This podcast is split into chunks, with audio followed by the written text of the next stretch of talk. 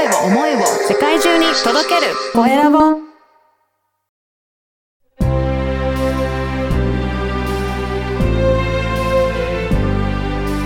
経営者の志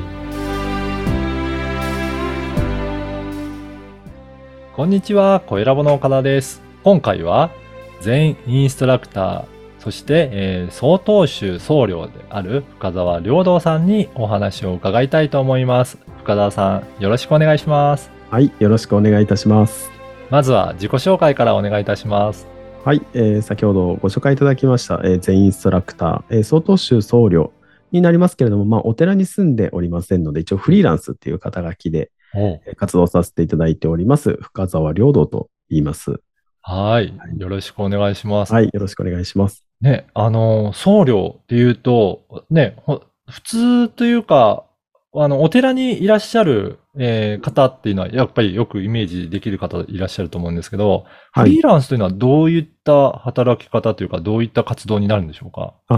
そうですね。まあ、ほとんど大半お坊さんっていうのはお寺に住んでいて、うん。でお寺の、まあ、おお仕事といいますか、うん。お勤めですよね。お檀家さんのご葬儀であったりとか、法事、えー年会期供養であったりとかっていうのが、まあ、お坊さんの活動としてはメインにはなってくるんですけども、まあ、私はお寺に住んでおりませんので、うん。まあ、肩書きの通りなんですけど、まあ、禅を伝える、まあ、仏教とか禅っていうものをこう人生にどうやって生かすか、日常の中にどうやって生かせるかっていうのをですね、人々に伝える活動をさせていただいております。うん。福田さんは、あれですか？あの、ご実家も代々こういったお坊さんだったりするんですか？そうですね。おあの、実家はお寺になります。そうなんですね。はいじゃあ、ずっと昔から、あの、僧侶になるんだっていう思いで進んできたんでしょうかね。全く実はそうではなくてですね。は はいい。まあ、私、お寺の次男で生まれまして、で、全然なんかお坊さんになろうとかっていうのは全くなく、逆にお寺とかお坊さんっていうのがすごく嫌だったんですよね、。あそうなんですね。はい。で、お寺ってやっぱり重宝されるのって長男なんですよ。うん。大事にされるのは長男で、後継ぎがちやほやされる。うん。で次男は、まあ、どこかちょっとおまけ的な感覚が、あの、あー私の中でありまして、で、うんなんかもう小さい時から、なんか自分っていなくていいんじゃないかな、みたいな。あそうなんですか。はい、私いなくていいんじゃないかな、みたいな結構劣等感をうん。小さい時から結構抱えてうん。おりまして、ただこの劣等感が、割とこう年齢が重ねるにつれて、あの、大きくなっていって、うん。で大学の時にこう自分っていうものを見失って自分探しを始め出すんですよ。はい。で自分探し何をしたかっていうと、なんか自分を傷つけるっていうことをおし始めるんですうよ。ん。はい。自傷壁でピアスを開けまくるっていう日々。おおそうなんですか。はい。はい。で当時はもう20個近くピアスを開けておりまして、はい。で髪の毛も腰ぐらいまでありましうん。て、なんかこう、痛みを与えることで、なんかこう、生きている実感をする。で、人と違う姿、形になることで、私はこういう存在なんだということを誇示する。うん。で、そういうことで、まあ自分を探していったわけなんですけども、まあ自分っていうものが見つからず、うん。私っていうものが分からず、はい。もうなんかこう真っ暗闇のトンネルの中にいるようう。なん感覚だったんですけれども、まあそんな中で、はいまあ、大学の講義で仏教の講義、うんあの授業があったんですよ。はい。で、この中で、まあ、仏教の教えに出会いまして、うん。あの、なんか自分ってあるものだと思って自分を探していたんですけども、うん。仏教って真逆のことを言うんですよね。うん。私はないっていう、おお無我って言うんですよはい。ね。で、これが結構私の中に刺さりまして、あ自分なんてないんだみたいな。あ。うん。自分なんて探さなくていいんだっていうのが一つ救われた経験としてありまして、もしかしたらこの仏教とかお坊さんの道に入ったらこの自分探しみたいら、うん。な、なんかこの答えがあるんじゃないかと思って、こうお坊さんになる決意をしたのが大学4年生になります。そうなんですね。あ、じゃあ、はいもうそこから本当に今までとはまたガラッと変わって、そうはい。そうですね。ピアスも全部外しうん、髪の毛も剃り、全く違う形でスタートしました。そういう意味だと、やっぱり仏教のを取り入れることで、心もだんだん落ち着いてきたら、そういった変化とかあったんですか？当時はあまり気づかなかったですけれども、おそらく、なんか、そのもやもやしていたものが、うん。もしかしたらそこにつつかめば、すがれば何かあるかもしれないと思って、それでちょっと心の平静は少し保てたとは思いますけれども、うん。まあもちろん修行に行ったからといってすぐ心が整うわけでもなく、まあ修行というのは一つこうちょっと厳しい世界といいますか、はい。もう1分1秒でも逃げ出したいような厳しい世界ではありましたけれども、なんかそこに長くいることによってだんだん心が落ち着いてきて、うん。あの気づいたらなんか自分探しみたいなことをしてるのをやめたうん。自分がいて、あ、なんか探さなくなっているなみたいな。あ、なんか自分ここにいていいんだとか、生きていていいんだとか、あ、なんとなく心が落ち着いたなっていう感覚がありまして、で、それが、あの、まあ、仏教とか前提、うん実は亡くなった人に説く教え、うん。えー死に関わる教えなのではなく、うん生きている人のために説いている教えなのではないかというのをそこで初めて気づくわけですね。あ、そうなんですね。ね、なかなか普段禅っていうと、一般的にはあまり取り入れてる方いらっしゃらないと思うんですけど、この禅からなんかやっぱりいろいろ見直すことは皆さんできるんじゃないかなっていうことですかね。そうですね。まあ、禅というとなんか基本的に皆さん座禅をなんかイメージして木の棒で叩かれるっていうイメージありますね。強いと思うんですけど、なんか厳しさとか、なんか我慢をした先に無の境地があるな なんか、ある特別の人だけが至れる境地みたいに思われるんですけども、禅の語源っていうのは、落ち着いた心とか静かな心っていう、自分の今の心境を表した言葉が禅っていう言葉になるんですよね。で、この禅に至るために座ることによって禅に至ることで座禅があったりですとか、あとは、ヨガとかも、うん。あの体を動かすことによって禅に至るとか、あとはお経を読むもそうですし、写経もそうですし、うん。まあ、こういった仏教儀礼っていうのは基本的には禅に至るための行いですね。うん。だからそうやってやることによって、心を落ち着かせていくっていうことなんでしょうか？そうですね。まあ、うん。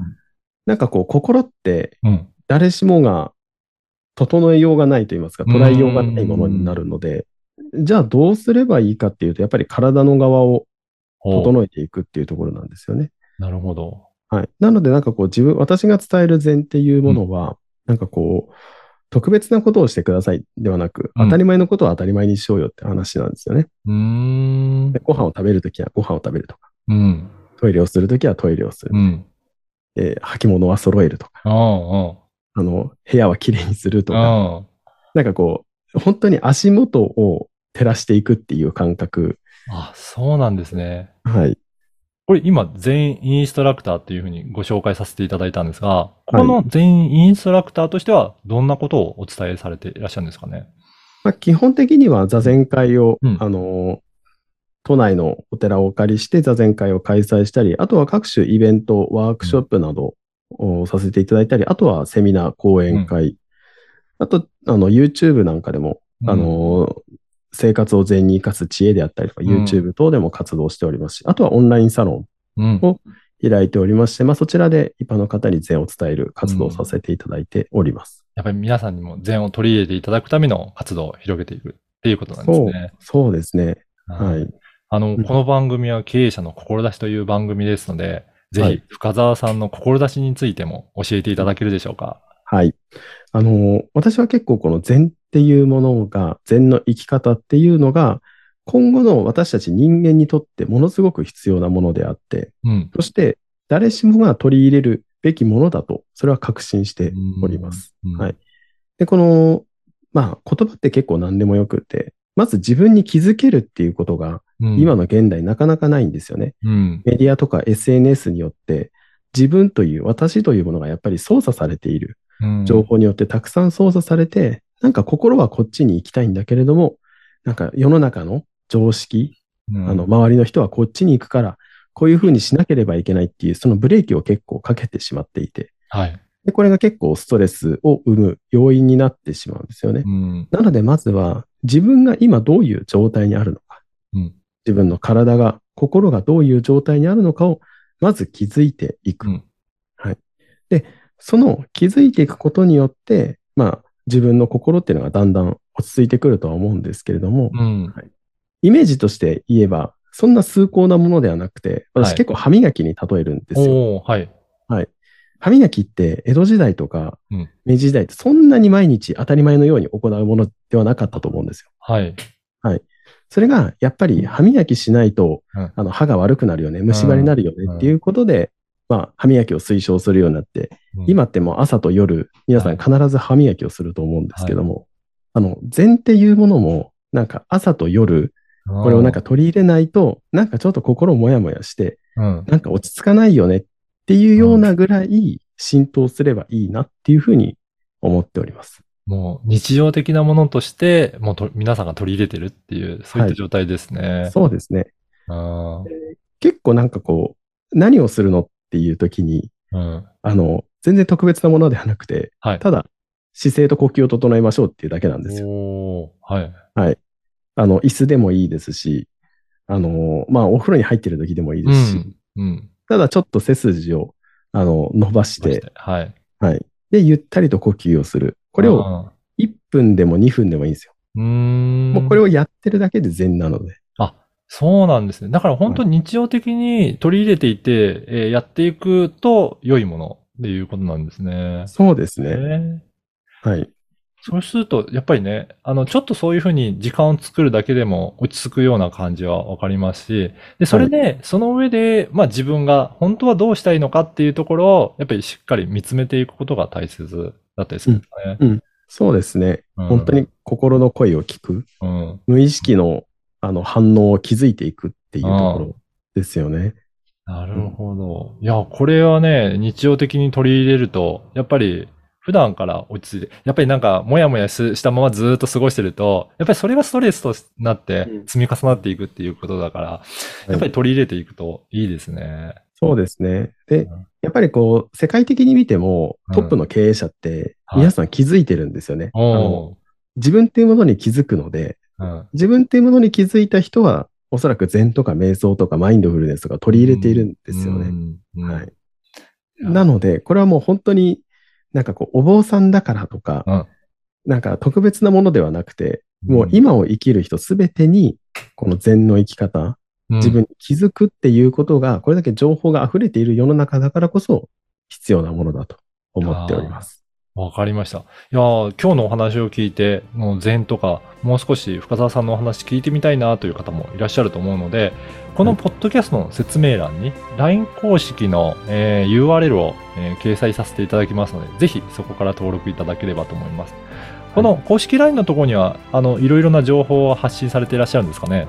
そうですね。私が行っている各種イベント、あとは YouTube、Instagram、あとはオンラインサロンの情報なんかもありますので、ぜひご登録いただけたらと思います。はい。ぜひそこから、えー詳しく見て、チェックいただければなと思います。はい。はい。本日は、全インストラクターで、えー、曹洞宗僧侶の深澤良道さんにお話を伺いました。深澤さんどうもありがとうございました。ありがとうございました。